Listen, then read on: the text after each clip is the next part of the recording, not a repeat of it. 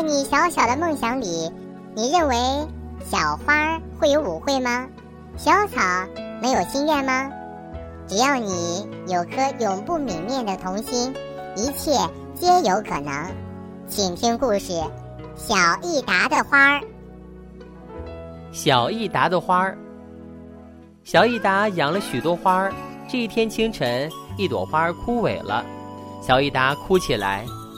他的同学说：“你知道吗？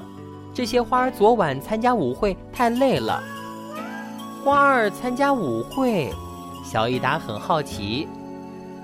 夜里，小益达听到外面的房间里传来了轻柔的钢琴声，他轻轻地把门拉开一条缝，所有的花儿都站在地板上。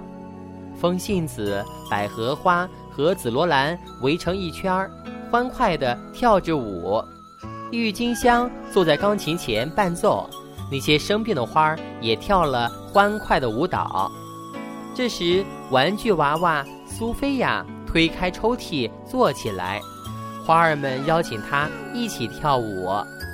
苏菲亚高兴极了，她对花儿说：“明晚你们可以。”继续用我的小床，谢谢你的好意。我们活不了那么久，不过明年我们会再见的。花儿们说。